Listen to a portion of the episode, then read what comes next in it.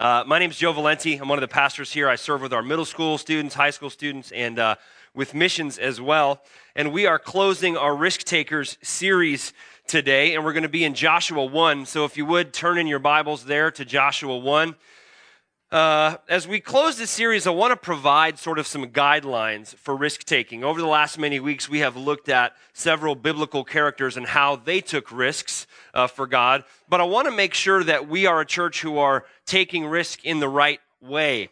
And so I've titled this morning's sermon Risk Taking 101. And God's conversation with Joshua in Joshua 1, I think, is a good case study. So uh, let's read the text together uh, this morning, and then we'll pray and dig into it. Joshua 1, starting in verse 1. After the death of Moses, the servant of the Lord, the Lord said to Joshua, the son of Nun, Moses' servant, Moses, my servant, is dead. Now, therefore, arise, go over this Jordan, you and all this people, into the land that I am giving to them, to the people of Israel. Every place that the sole of your foot will tread upon, I have given to you just as I promised to Moses. From the wilderness and this Lebanon, as far as the great river, the river Euphrates, all the land of the Hittites to the great sea toward the going down of the sun shall be your territory. No man shall be able to stand before you all the days of your life. Just as I was with Moses, so I will be with you. I will not leave you or forsake you. Be strong and courageous, for you shall cause this people to inherit the land that I swore to their fathers to give them. Only be strong and very courageous, being careful to do according to all the law of Moses, my servant, commanded you. Do not turn from it to the right hand or to the left, that you may have good success wherever you go. This book of the law shall not depart from your mouth, but you shall meditate on it day and night, so that you may be careful to do according to all that is written in it. For then you will make your way prosperous, and then you will have good success. Have I not commanded you? Be strong and courageous. Do not be frightened, and do not be dismayed. For the Lord your God is with you wherever you go. Let's pray. God, I ask this morning that you would powerfully and clearly speak to us through your word that your Holy Spirit would guide us into all truth. Your word is truth. And let us be a people who will submit our lives to it, who will come up under it and allow it to be the ultimate authority in every decision we make and every risk that we take. In your name we pray. Amen. So here we have this little pep talk that God is giving to Joshua right? And, and three times he says, be strong and courageous, right? And I think our view of Joshua as we, as we look in, and, and read the book of Joshua, like he's, a, he's, a, he's kind of a stud, you know? He's a, he's a great military commander, but it's important for us to notice here that why, why would God say to him three times, be strong and courageous? Probably because he's terrified. I mean, consider the situation that Joshua is in right now. First of all, Moses is dead. And Moses, right, we know, was a great leader of the Israelites. God used Moses in some phenomenal ways, both to, both to bring his people out of Egypt, to bring his law to them in the, in the Ten Commandments, the building of the tabernacle. Like Moses is no slouch, right? And so Joshua is now called to fill these shoes.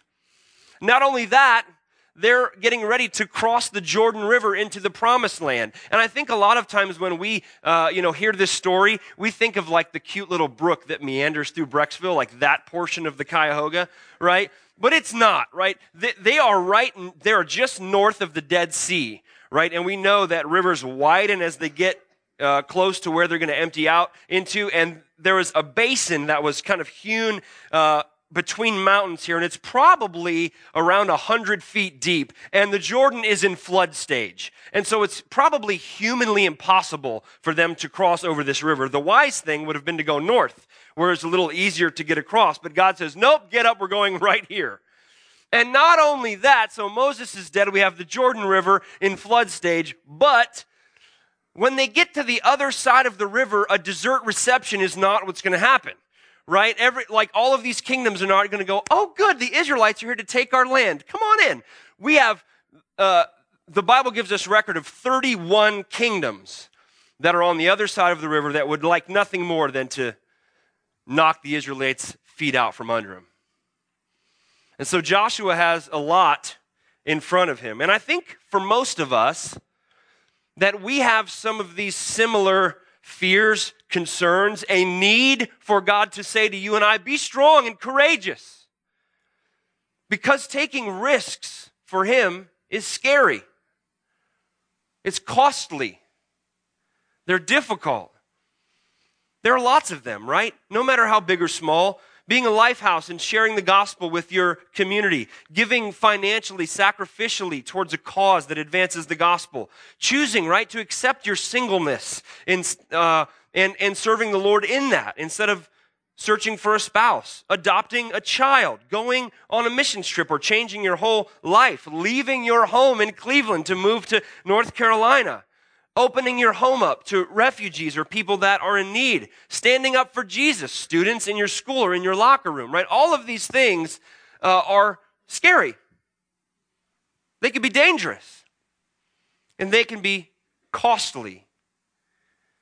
But the goal of this series, this is really important. The goal of the Risk Taker series is not to bolster your confidence in yourself or in your skill set. The goal of the Risk Taker series is to, is to bolster your confidence and your faith in the God that will never leave you or forsake you. And so we're going to look at three things that are true of risk takers this morning, true biblical risk takers. Here's number one risk takers are confident in God's promises. Verse 3. Every place that the sole of your foot will tread upon, I have given to you. Notice the tense, right? It's past tense. I have given. I already gave it. God's promises are sure. I've already given it to you, just as I promised to Moses. From the wilderness in this Lebanon, as far as the great river, the river Euphrates, all the land of the Hittites to the great sea, toward the going down of the sun, shall be your territory. He comments on the promise again in verse 6 Be strong and courageous, for you shall cause this people to inherit the land that I swore to their fathers to give them. So, what is this promise, right? Let's set the scene a little bit. Go back in our biblical history a bit to Genesis 12 and Genesis 15, and we meet a man named Abraham. And God has a plan for Abraham and Abraham's descendants. And he promises Abraham, I will give you descendants as many as there are sands on the seashore. And I will bring this people to a land that will be for their own taking, a land flowing with milk and honey. And God takes Abraham on quite a journey. And then Isaac and Jacob and Joseph. And by the time we get to Joseph at the end of Genesis, we have Israelites that number as many as the sands on the seashore. So many, in fact, that the Pharaoh of Egypt goes, time out. There are so many of these people. I'm a little bit concerned that there's going to be rebellion, and so they put them into slavery. And that's how they get into slavery in Egypt. And then God calls Moses, and Moses goes and he's God's instrument to, to bring his people out of slavery in Egypt. They cross over the Red Sea miraculously. And then at Mount Sinai, God gives them the Ten Commandments and he reconfirms his promise to them. And he says, I will give you the land. And if you know the story, they end up getting to the land. God miraculously provides for them over and over and over again. And they get to the promised land the first time and they don't believe God's promise. And so he does not allow that generation into the promised land. And so now here they are a second time at the precipice of walking into the promised land. And Abraham is dead, and Isaac is dead, and Jacob is dead, Joseph is dead, and the people of Israel have been horribly disobedient. They've grumbled, they've complained all their way to the promised land for the second time, and now Moses is dead. And what remains of God's promise? Everything remains of God's promise. And this is the this is the point of this text, right? that God's promises are not dependent on our foolishness. God's, pro- God's promises are not dependent on how good we act or how bad we act. God's promises are rock solid. And He's getting ready to lead this people into the promised land to ensure that His promise is not thwarted. And so, as we walk this road of risk taking, of obedience, of various things that God will call us to do, we have some very great and precious promises that we can be confident in. Now, little parentheses here God's promises, friends, are not that the Christian life is going to be all sunshine and daisies. Not that you're going to be rich and comfortable and happy. But God does promise us, James 5, for instance, or sorry, James 1. If you're making a decision, right? maybe you're making a decision about where to move, or what job to take, or who to marry, or where to go to college. And God says, does He say, I will tell you exactly where to go to college? Does He say, I will tell you exactly where to move? No, but He does say in James 1 5, I will give wisdom to those who ask for it. Are you anxious about your risk taking, about the decisions that God might be calling you to make? Are you filled with worry? God says, You need not be anxious. If you submit all your anxieties, all your worries to me, I will guard your heart and your mind in Christ Jesus. That's a rock solid promise that we can plant our feet on. Are you unsure of what you're supposed to do, what risks you're supposed to take. John 15 says, If you will abide in me, if you will stay close to me, you will bear much fruit. Fruit that lasts. See, friends, so often we get outside of God's word when it comes to his promises. We have our own ideas of what we ought to expect. But let us go to God's word and look to his promises because they are unshakable and they are indestructible. They are the foundation of all of our risk taking. Risk takers are one, confident in God's promises. Number two, they are empowered by God's presence. Verse 5. No man shall be able to stand before you all the days of your life. Just as I was with Moses, so I will be with you. I will not leave you or forsake you. Be strong and courageous, for you shall cause this people to inherit the land that I swore to their fathers to give them. So God has said to Joshua, No man will stand before you. No king, no ruler, no soldier, no government will be able to get in your way because I have a plan. And my promises are sure, and you will inherit this land, right? So let us consider why is it that no man can stand before Joshua? Is because he has big muscles? Is it because he's a really good fighter? Is it because his boys have got his back? Is it because he's really smart and cunning and has a good strategy? Of course not. The answer is found here. For I will be with you. I will not forsake you. Had Joshua and the Israelites tried to cross the Jordan River on their own, they would have been in big trouble.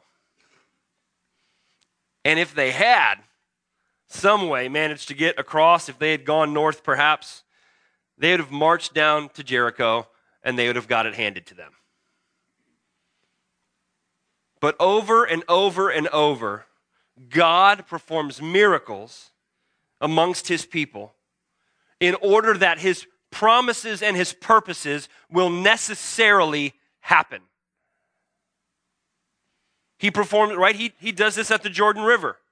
He says, Here's what you're to do. And it's humanly impossible. And God does what is humanly impossible. And He dries up the Jordan River and they walk across on dry land. It seems absurd, right? And then they march to this first kingdom of Jericho. And if we think in, in our own minds about the plan, it's, it's absurd, right? I'd like you to walk around the city one time every day. On the seventh day, walk around seven times, then blow the trumpets and scream real loud. It's lunacy, right? If you, if, if you blow the trumpets and scream real loud and have faith, I'm going to crumble the walls of this city. Jericho actually had two walls, an outer and an inner wall. I'm going to crumble the walls of this city. That's bad military strategy. But God says, I will do what you cannot do so that my promises will come to be true, will prove themselves to be true. And all those who are in Christ, friends who are in the room, if you have given your life to Christ, you have the same empowering spirit that was with Joshua in the work and the person of the Holy Spirit in our lives. The Holy Spirit is the power by which you and I do anything that matters, anything that has eternal significance. So, as you and I take the command of Jesus, right, the ultimate command of Jesus to take the gospel into all the world, into Jerusalem and Judea and Samaria, and to make disciples of all nations and to baptize them, we can go in the confidence that it is not based on our eloquence. It's not based on our, our evangelism strategy. It is based on the fact that God has promised, I am calling people to myself from every tribe and tongue and nation. And if you will be obedient to me, I will perform miracles in hearts and minds in order that my promises will necessarily be kept. Any risk that you take, friends, that is not taken in the power and presence of the Holy Spirit is a waste of your time. And that's why this is important. We don't just take risks and do things all willy nilly for the sake of it, to risk for the sake of risk so that we can come to Pastor Chad and say, hey, I risked. But if you keep in step with the Spirit, as we talked about in our Empowered series, if you walk in the power of the Spirit instead of your own power, God will use you. He will perform miracles in and through your lives and amongst the people that you interact with in order to ensure that His promises are kept. Risk takers are confident in God's promises, they are empowered by God's presence. And third, they are obedient to God's word. I had a lady at the last service that missed that point. She's like, What's point three out there? So let me repeat it. It's really important. Risk takers are obedient to God's word. Verse 7. Only be strong and very courageous, being careful to do according to all the law that Moses, my servant, commanded you. Do not turn from it to the right hand or to the left that you may have good success wherever you go. This book of the law shall not depart from your mouth, but you shall meditate on it day and night, so that you may be careful to do according to all that is written in it. For then you will make your way prosperous, and then you will have good success. Now, this is important. We always need to understand our Bible in context. And we need to realize how it is that God functions today. What God was doing with Joshua is giving him moment by moment, step by step instructions. And those instructions were for Joshua and for the people of Israel at a specific point in time for a specific purpose. God today I'm not sure exactly how the communication happened with Joshua. Uh, that's a big conversation. But God today does not boom out of the clouds and say, Joe, turn left. Keep walking. Keep walking. Stop right there. You're going to fall off. Okay. right? That's not, that's not how God functions with us today. God communicates with us. God, listen, God speaks to you and to me in His Word. The Bible is not just a book about God. The Bible is not just a bunch of words that God inspired other men to write. The Bible are, is the very Word of God the very word, right, that caused light to shine out of darkness, right? God's words have power. Let there be light. Boom. Right? That is the kind of power that is contained in his revelation to us in his word. And now we actually, you know, some of us might be like, well, if he would boom out of the clouds, or like, you know, if I could have an earpiece, you know, like one of those super CIA earpieces, that was just connected to God all the time, it'd be really easy to take risks. But that's not how God communicates with us. He communicates us to us through his word. And while we might not have the particulars about exactly what job you should take or where you should go to college or what move you should make or what people you should engage with, you do have in God's word instructions for how you should live how you should interact with people, the risks that you should take, and the means to accomplish those things. Notice this. He says, The book of the law shall not depart from your mouth, but you shall meditate on it day and night, so that you may be careful to do according to all that is written in it. So the call is to obedience to the word, and the way to be obedient to the word is to be in the word. You see that? Be obedient to the word. The way in which you will be obedient is by being in the word. So what is happening? How does that how does that work? Here's what happens. As we commit ourselves in the, in the power of the Holy Spirit, right? The Holy Spirit illuminates, shows us things in the Bible, brings truth out of the Bible to us. And as we commit to the study of the scriptures, the Holy Spirit conforms and transforms our mind into the mind of Christ. As we desire to be obedient, to His Word. We spend time in it, and the Holy Spirit does something supernatural that causes us to be obedient. You will find that God has good works planned for you that you should walk in them. Ephesians 2. And as you read that and as you seek the Lord, the Holy Spirit will transform your mind, conform it to the mind of Christ, in order that you will be obedient when those good works present themselves.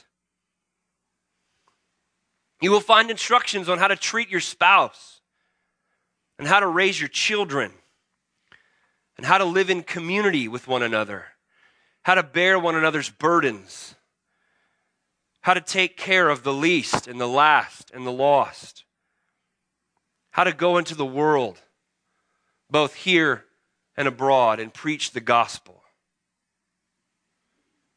If you look to the pages of the Bible, you will find that being a Christ follower promises trials and hardships, and therefore you will learn that the decisions that you should make shouldn't always be the easiest decisions or the decisions that cause you and your family the least amount of pain.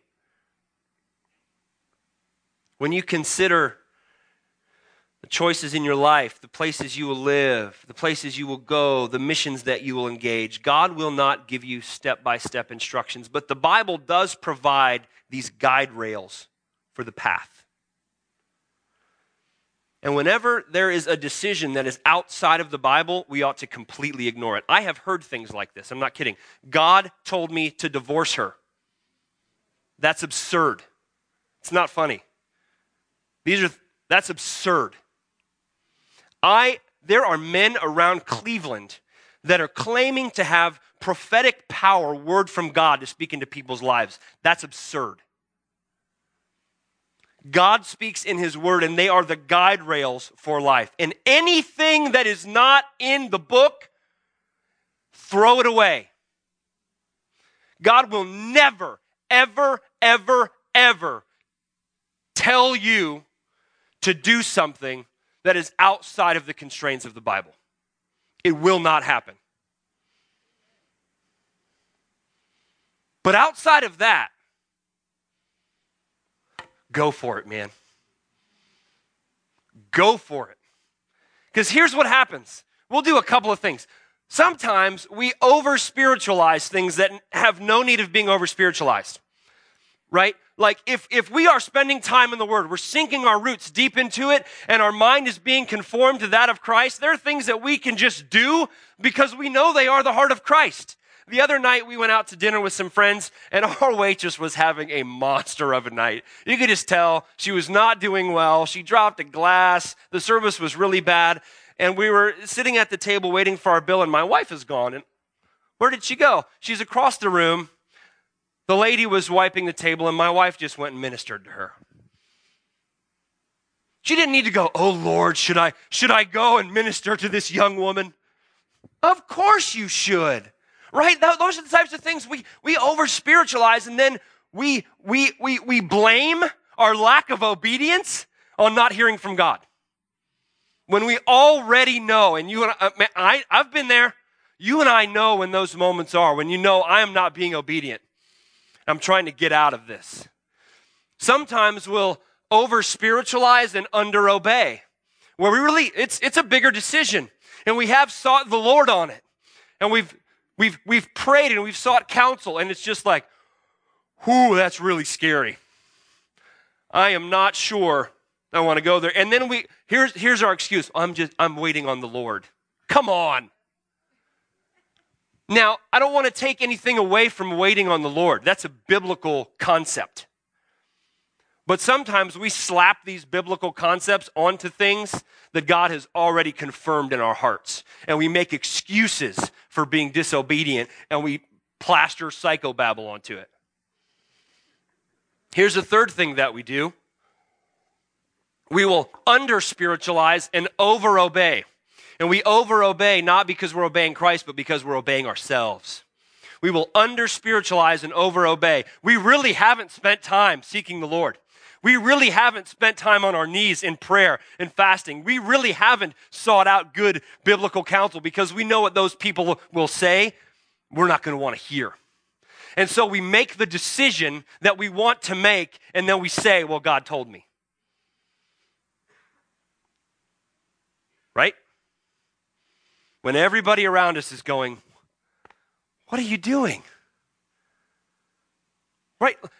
The young adult guy who calls the girl and says, I've been seeking the Lord and he told me that we need to go on a date. And she goes, He didn't tell me that.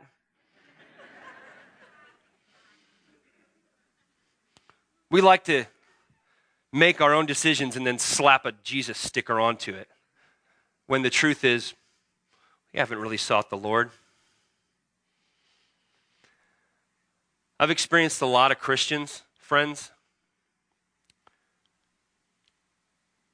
who want the big answers to the big questions, who want the answers to the big decisions in life, and they don't want to spend the time seeking the Lord. Just want the answer key. And that's not the way that God has set his community up, his kingdom up. That's why he tells Joshua, go, go deep. Do not let this word de- depart from your mouth. Don't turn even a degree away from it. Meditate on it. The word in the Hebrew is haggah, and it means to mutter to oneself, right? Like when you're trying to remember a phone number 4407 460 404, 4407 460 404, and then you get and you write it down. That is, that's the concept of meditation. It's, it's deeper than that, but that's what the word means. To run it through your brain, to run it through your heart, to be so in tuned with God's word that it's part of, it's just part of your daily routine. Every, every decision that you make, every person you encounter, you have scripture that is coming out because you have spent time digging into it and memorizing it and applying it to your life. I used to have a girl, and I hope she's watching online today. There was a high school girl, she used to come into my office all the time and just ask these monster questions. And I would get, you know, big fat theological books off of them, and I would go, if you want the answer to that, you're going to have to read this. Like, the, you know, the question you're asking is not easy. And sometimes she would take the book, sometimes she would read the book. A lot of times she would just go, Isn't there a video I can watch? Or she would go, Come on, you know the answer. Can't you just explain it to me? And I would go, No, I can't. But I think that's how fickle we are. We just say to God, I don't want to really spend time in prayer. I don't really want to study the Bible. I don't really want to seek your face. I don't really want to look for Christian men and women who are seeking you as well. I just want you to give me the answer, please. Well, you won't. Well, I'll just do what I want. The truth, friends, that we find in the Bible guides any wayward thoughts that we might have. The Bible will rebuff our poor thinking and foolish decision making. It points us to truth and to other brothers and sisters to give us sound biblical insight bathed in prayer. So if you're really seeking God, if you're really seeking Him in Bible study and prayer, then make decisions and go for it. As the Lord impresses things on your heart, make decisions and move forward. But if you're not, if you're really not doing those things, pump the brakes. Because what you might be doing is not what you ought to be doing. Author and pastor, scholar Dale Ralph Davis puts it this way. I love this quote. Write it down, take a picture of it, put it on your wall. Constant, careful absorbing of the Word of God leads to obedience to it. Lack of study results in lack of obedience. Later down the quote, he says, Life in the kingdom of God must be lived out of the Word of God. So, Risk taking 101. Risk takers are confident in God's promises. Risk takers are empowered by God's presence. And risk takers are obedient to God's word. As we close, I want to point you to the most incredible risk taker ever. Risk is defined as a situation where there might be danger or hurt or loss. And Jesus Christ is the ultimate risk taker.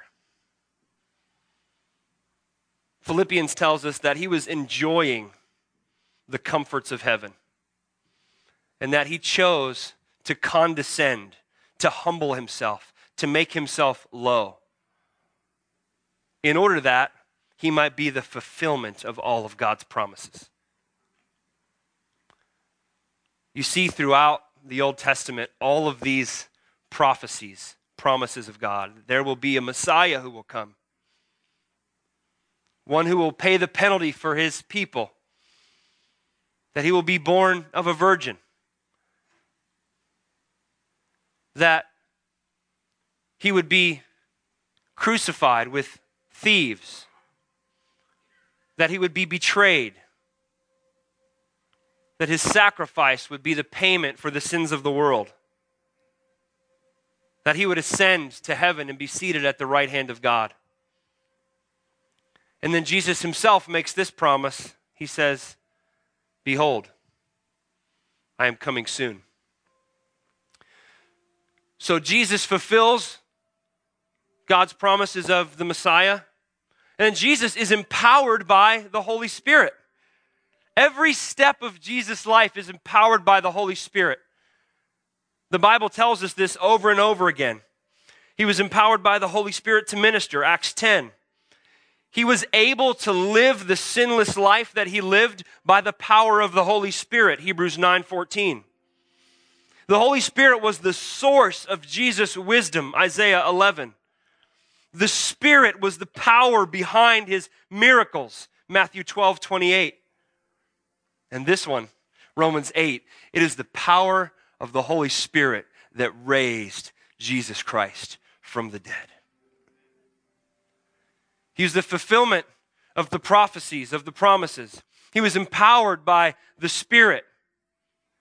And Jesus was obedient to the word of his Father. Philippians 2, verse 7.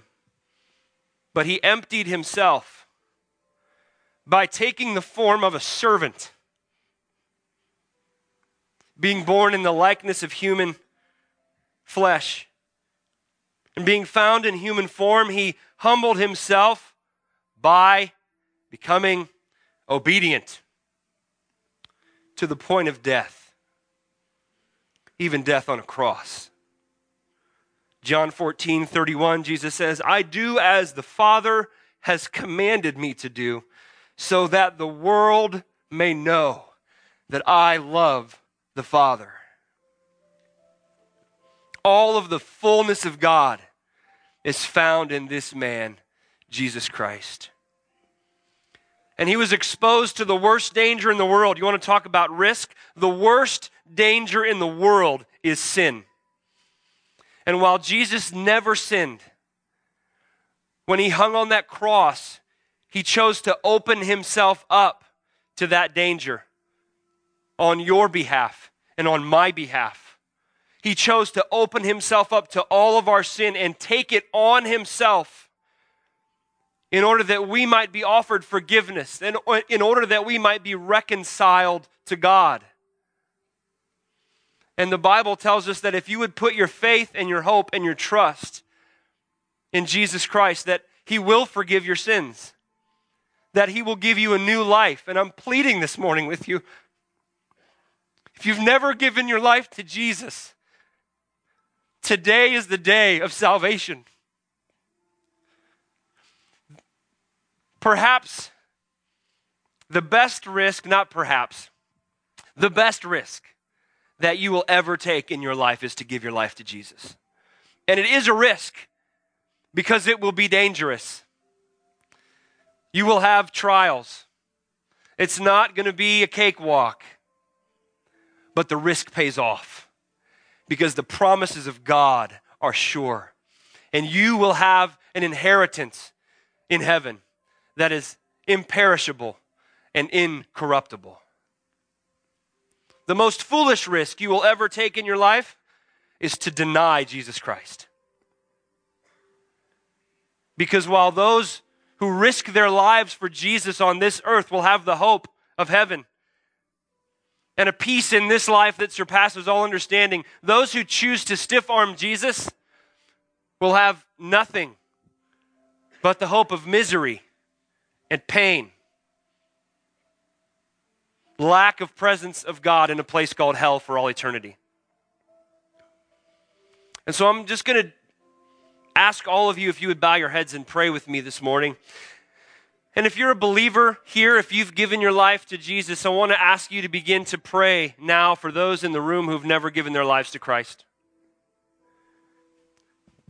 Would you begin to plead with me that the Holy Spirit would open people's eyes and hearts, and that they would be strong and courageous to step into the risk of giving their lives to Jesus? If you're here this morning and you've never chosen to walk away from your sin, to turn away from it, and to accept Jesus as your Savior, I'm going to ask you to say this prayer with me. And there's nothing specifically special about this prayer, but God knows your heart this morning. And if you truly desire to turn away from your old life and receive new life in Christ, God will do something miraculously in your life today. He will come into your life and He will change you and He will give you a hope, and He will give you the power of the Holy Spirit. He'll give you a mission and hope for heaven. If that's you, would you pray with me?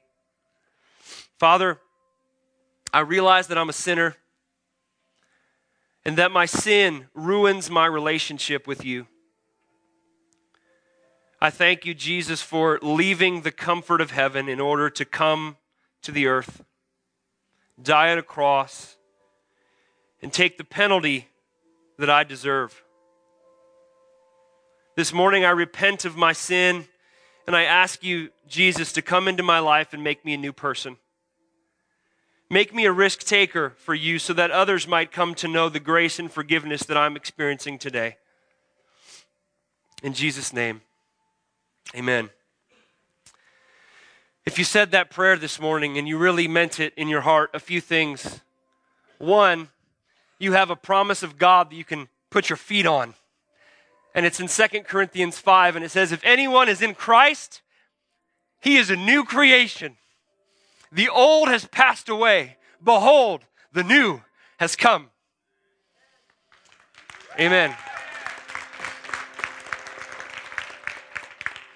If you would, if you said that prayer this morning, there's a, in your program, there's this little piece in the back that says response card. And if you would just put your name on the card and put a check in that box and put it in the offering plate, we're not going to like bother you or knock on your door, but I'd love to follow up with you and teach you a little bit more about what it means to be a Christ follower and link you in with some of the resources that we have so that you can grow. For all of you who are believers in the room, my family here at CVC, I want to say, let us be risk takers and not just flippant, but risk takers who will stand firm on God's promises, move forward empowered by His Spirit, always being obedient to His word. Let us dive deep into His word and not let it depart from our mouths. Let us meditate on it day and night, and He will empower us to do all that He has called us to do so that His promises will come true and, that, so, that, and so that we will bear much fruit. I'll close with verse 9 as we close this series. Have I not commanded you? Be strong and courageous. Do not be frightened and do not be dismayed, for the Lord your God is with you wherever you go. Amen.